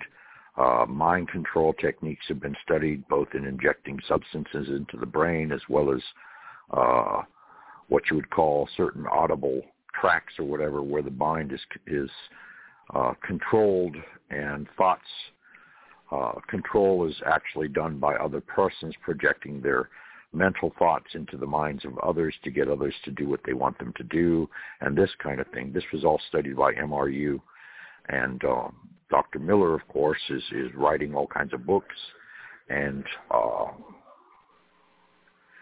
now I'm having a senior moment. See, y'all need to quit passing that around.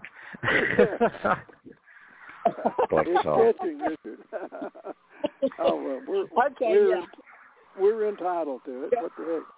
yes, this is it's hard doing it off the cuff, folks. This is live, and we have to. None of this is scripted, by the way, so you can't say we're making it up because I guess we're making it up as we go along, like how so many other. But there's lots of uh, different links and radio shows out there and television. But yeah, Dr. Richard Alan Miller has a PhD. He's a GS-18 level. He's in charge of the bunkers underground for the government, so to speak, or it was at one time, or he still is, I think, the keeper of the keys for many people that make bunkers. And I've noticed in COVID-19, which would be interesting, even though it's not part of UFO Association, that a lot of people are going out and buying their bunkers. But there's some very famous movie stars and people with a lot of money that have those bunkers out there in Montana and Wyoming, all that. But don't let the world scare you, folks. Yeah, let's this let's not get sidetracked. You know.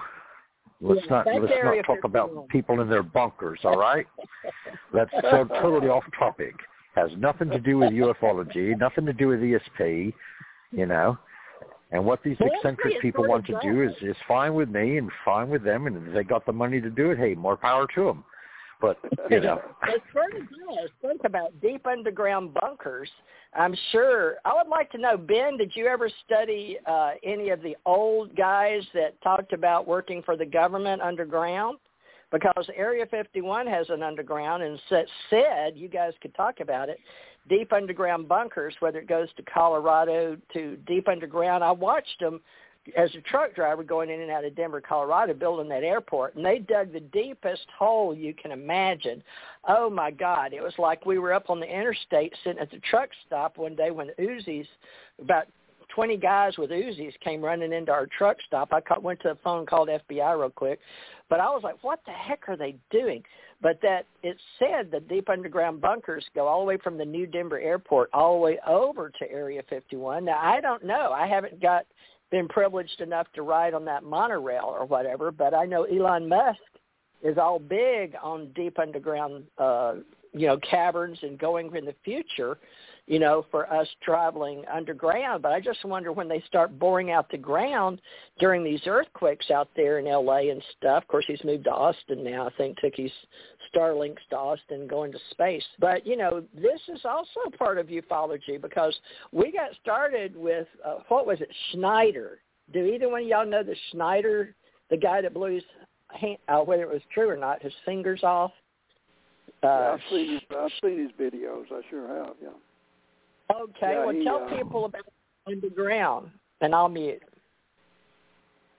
I, I, all I can say about it is that I've listened to uh, several people uh, that say they have uh, intel background. One goes by the name of Gene Decode, and uh, there's I can't think of the others, but there's quite a bit of conversation about the uh, uh, the underground uh, bunkers or installations, military bases, and uh, they talk about a rail system that crisscrosses the United States, and not only here, but in many, many places in the world. It's a high-speed. Uh, uh, it's a high-speed uh, rail system. It's uh, they call it lift lift uh, lift meg or something like that. I can't even think of the name of it, but anyway, it doesn't have its full weight down, and uh, and apparently you can go at tremendous speeds. That's been kept from the the general public, but there's quite a bit of talk about that right now, and I don't know. I don't guess you want to get off into uh, the cabal stuff, but there, for many sources are, are talking about a uh, ongoing. Uh, battle with the cabal people that's taking place in these uh, underground uh, military bases and these big tunnel systems around the world. Oh, Phil Schneider, right? It was Phil Schneider. Yes, Phil now, Schneider. whether it's true or not, Yeah. but for a while Phil- in UFO lore, yeah, that Yeah, would be yeah. in UFO lore because we can't was- prove or deny. But back in No, the day, he was making right. the round. His story We can't prove or deny his story. He did Absolutely. do work with with. He worked Okay, with. one uh, at a time. He did work with uh, dynamite, though, from what we understood, and his father did apparently.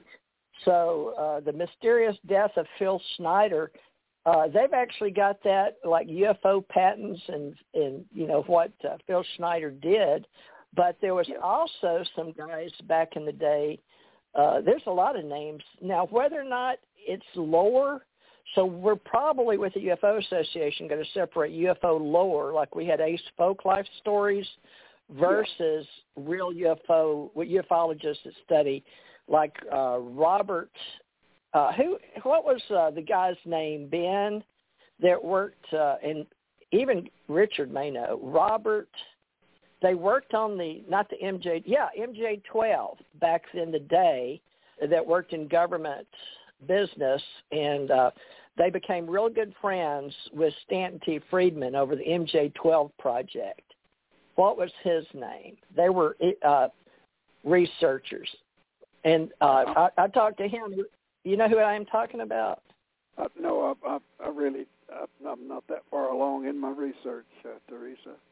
What was the project? Oh, God. Uh, MJ12, the the true story behind the government. You know, Majestic Yeah, 12. familiar. Kevin Yeah, yeah, I've seen a lot Kevin of Randle wrote him. that.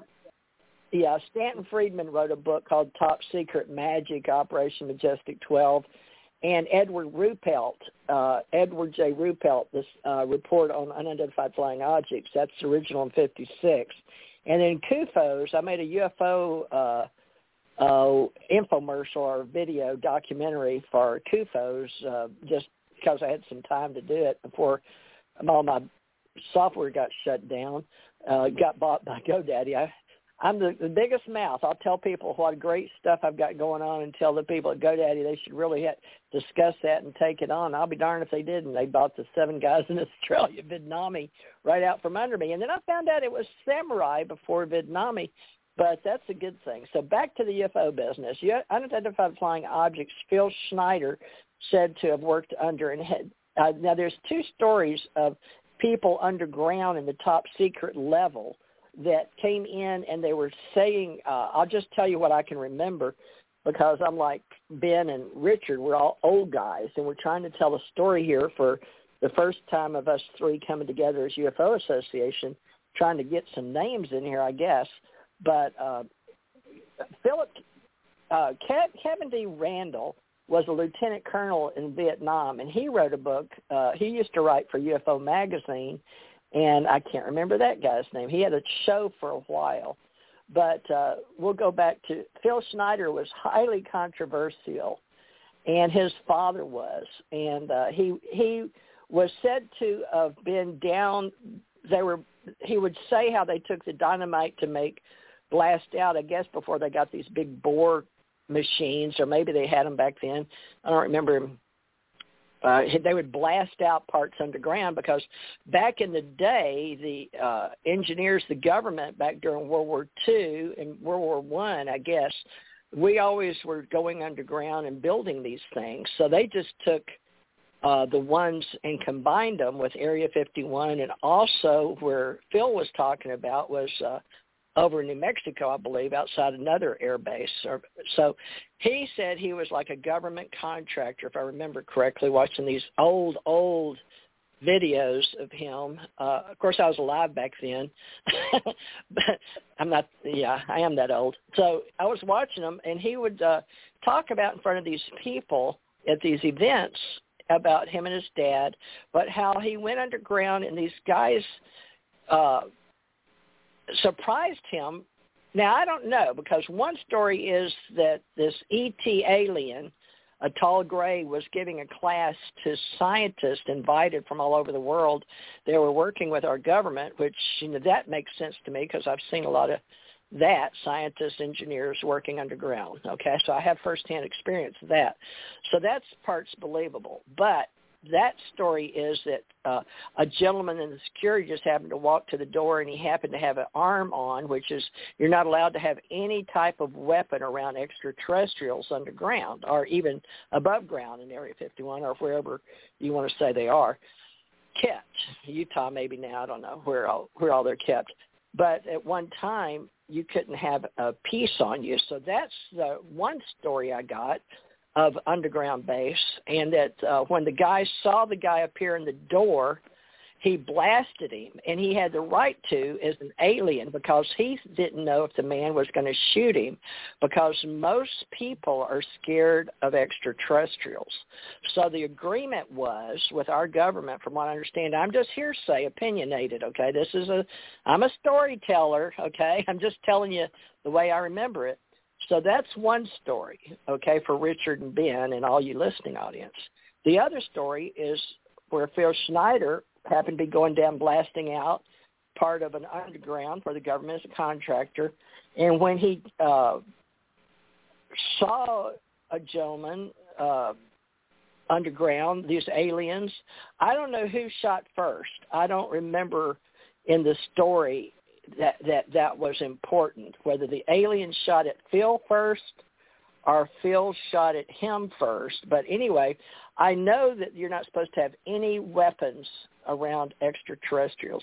But he said that the armed forces, uh, a gentleman gave up his life for Phil that uh, brought the, uh, like in a mine, they had an elevator down, and he put Phil on the elevator coming down shooting. I guess he heard the ruckus or something. And uh, Phil said he saved his life. Phil said he got shot in the chest and his hand, he'd hold his hand up and show, but we don't know if he lost those fingers with dynamite or not. But the odd thing about Phil Schneider is he became folklore and he used to tell, be a, a an event speaker for UFO business before we had ufologists. He was an entertainer based on they didn't know whether to believe or not, but whether he was real or not, he became part of our UFO lore, and uh, he got killed. They said strangled to death. So I don't know. They said by suicide, but they couldn't figure out if it, his family or his ex-wife by however he was they just don't know. So I don't know where that's at in the autopsy, folks, of Phil Schneider in the UFO lore or extraterrestrial business, but these are names that are really old in the old events with Bob Brown and other people uh, had his friends uh, Mitchell and uh, who was that? Anyway, other people that had UFO events. So uh, that sort of the stories, but Roswell is really where we start telling. Before that was Foo Fighters, and if you've ever watched Steven Spielberg giving sort of an account on the movie Taken with little Allie Clark, and she's a little girl, and she's uh, got extraterrestrial DNA, and they keep up with her. So we've got a whole bunch of folklore that comes after her. But Phil Schneider and another guy named Thompson was the security guard, and then we've had a lot of people with Skunk Works and uh, worked. Now, one name I'd like to mention, John Lear, because John was with Mutual UFO Network, but he was a CIA aircraft pilot, and he became a very big name, John Lear, because of the Learjet and his father. So we can't leave him out today either, because he uh, worked over there and talked to Bob Lazar. And when Bob Lazar came out, he had the same Navy uh, pay stub that I did and mine looked just like his and said the same company. So when I got a pay stub delivered or got that delivered to me to my door in Hawaii, I remember it looked just like Bob Lazar. So I believe he's telling the truth.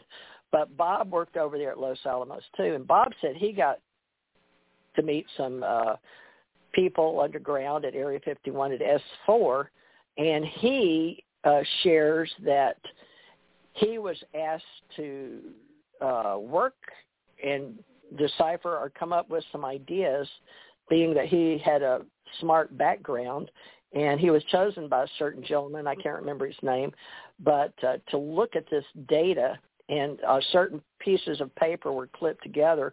But he remembered seeing the little grays, and then he said he walked by a door once with a little bitty.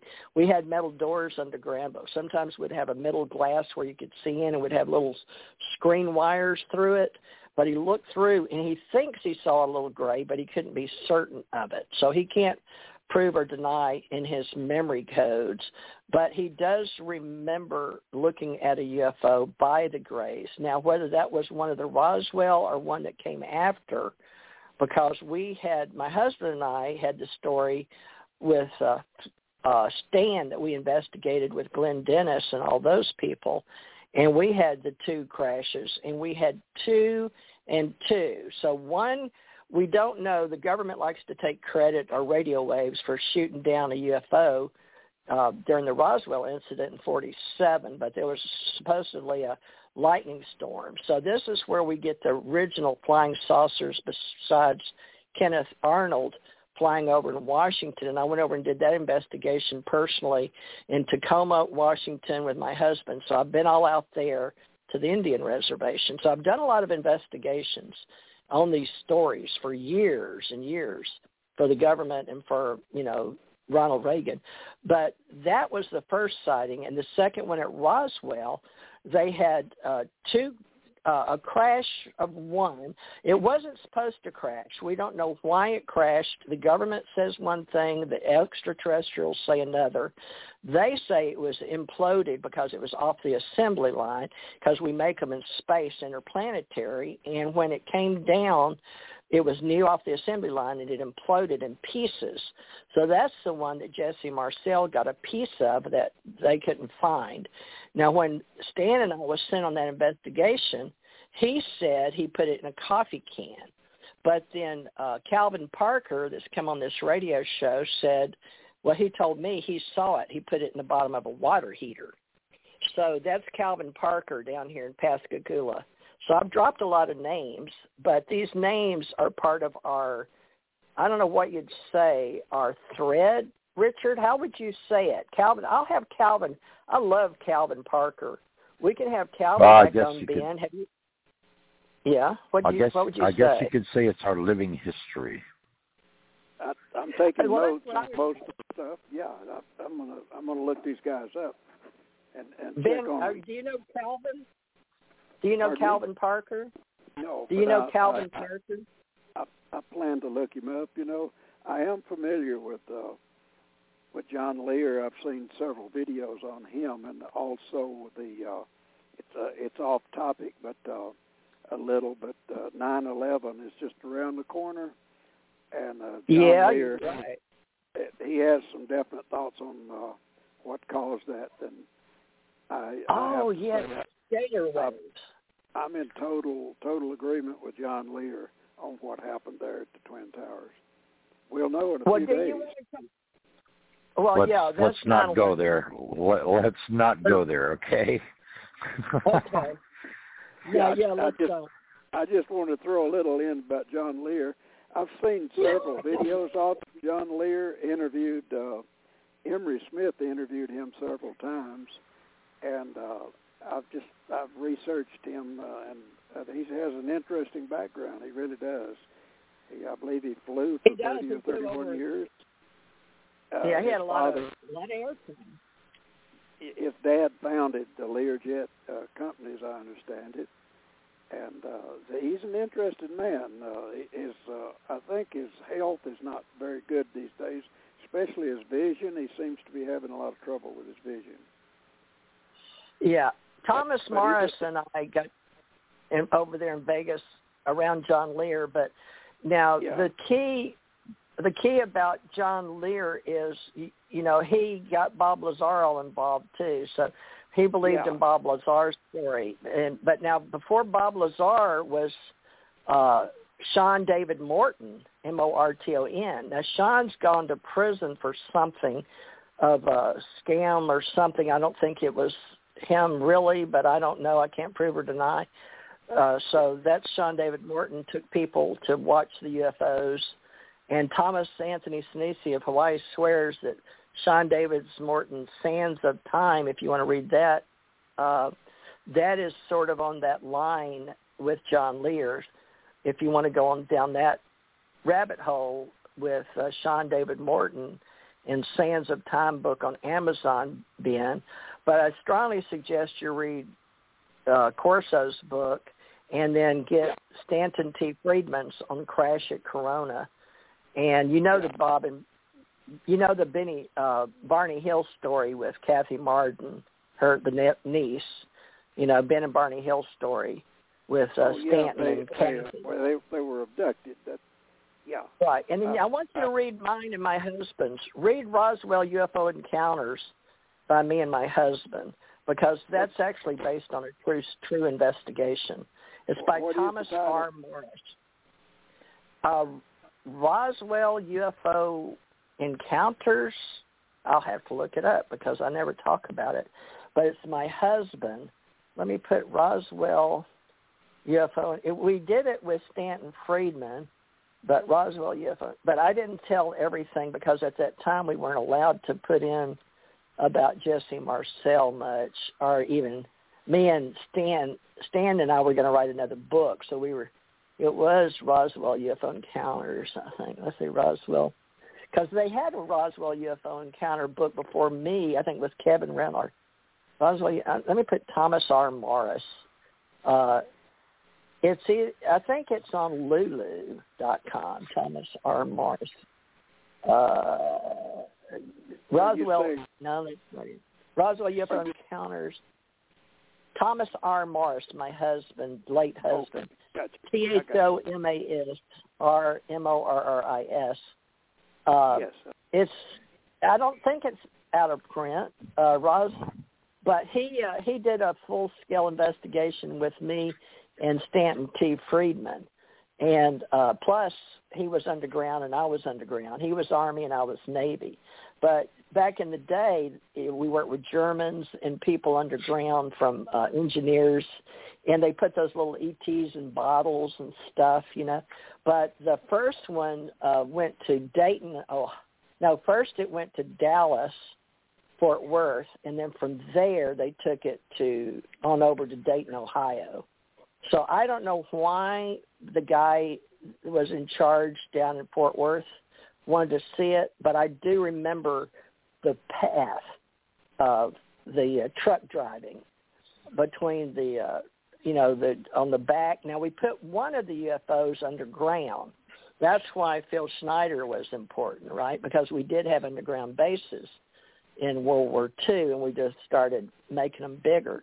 So that was uh, over there in New Mexico. It's all with military bases around it. So you can't get to the extraterrestrials without going through our government. I do know that because everywhere I went was underground, under military bases.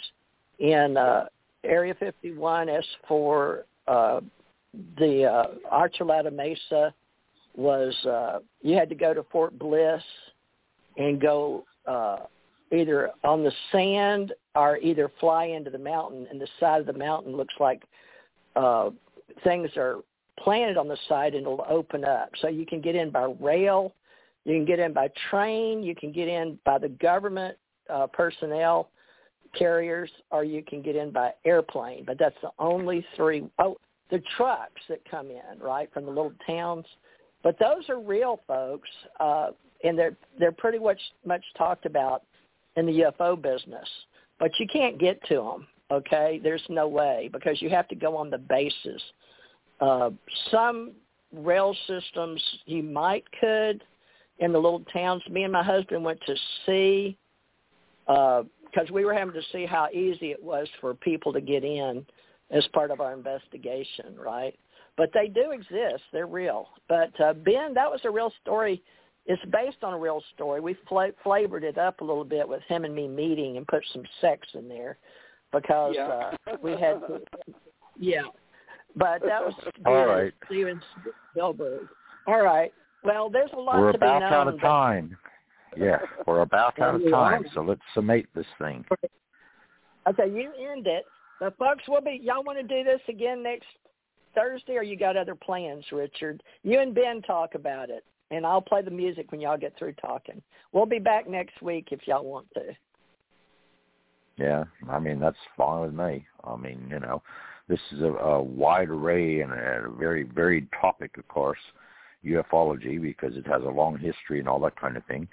And I'm sure our audience has gathered a great many facts in regards to a great many people involved in different places and so forth. And uh, it's all there. It's uh, the the knowledge is all out there. And yeah, it seems perfectly reasonable that we would have bases underneath military bases and tunnel systems um, between bases and so forth. That just makes common sense. Simply because if a base were attacked, then in turn it'd have to have some kind of recourse that they could go to safety and the logical conclusion would be it'd be underground. So anyway, uh, you're welcome to join us again, Ben. Go ahead and give us, uh, tell our audience how they can reach you if you like. Okay, Richard, thank you. And it's been a very interesting uh, show today. I really find your story interesting, and uh, as well as Theresa's story very interesting.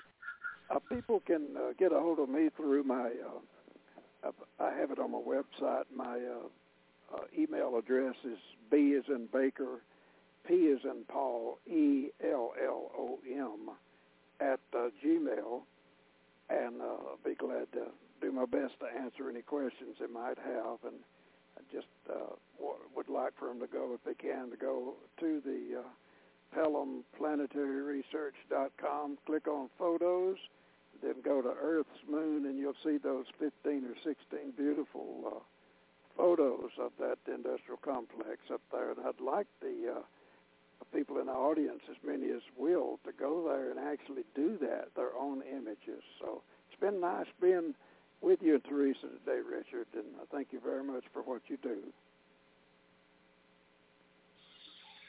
Well, we appreciate you sharing and being with us as well. Um, and that closes out our presentation.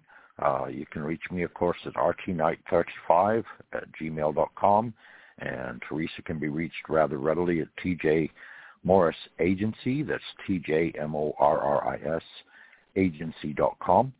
And, uh, of course, we have, uh, we are on presently TJ Morris ET Radio, and we appreciate everyone from follow, for following us and for listening in. And y'all have a blessed evening. And thanks again, and visit us again. Thanks. Bye.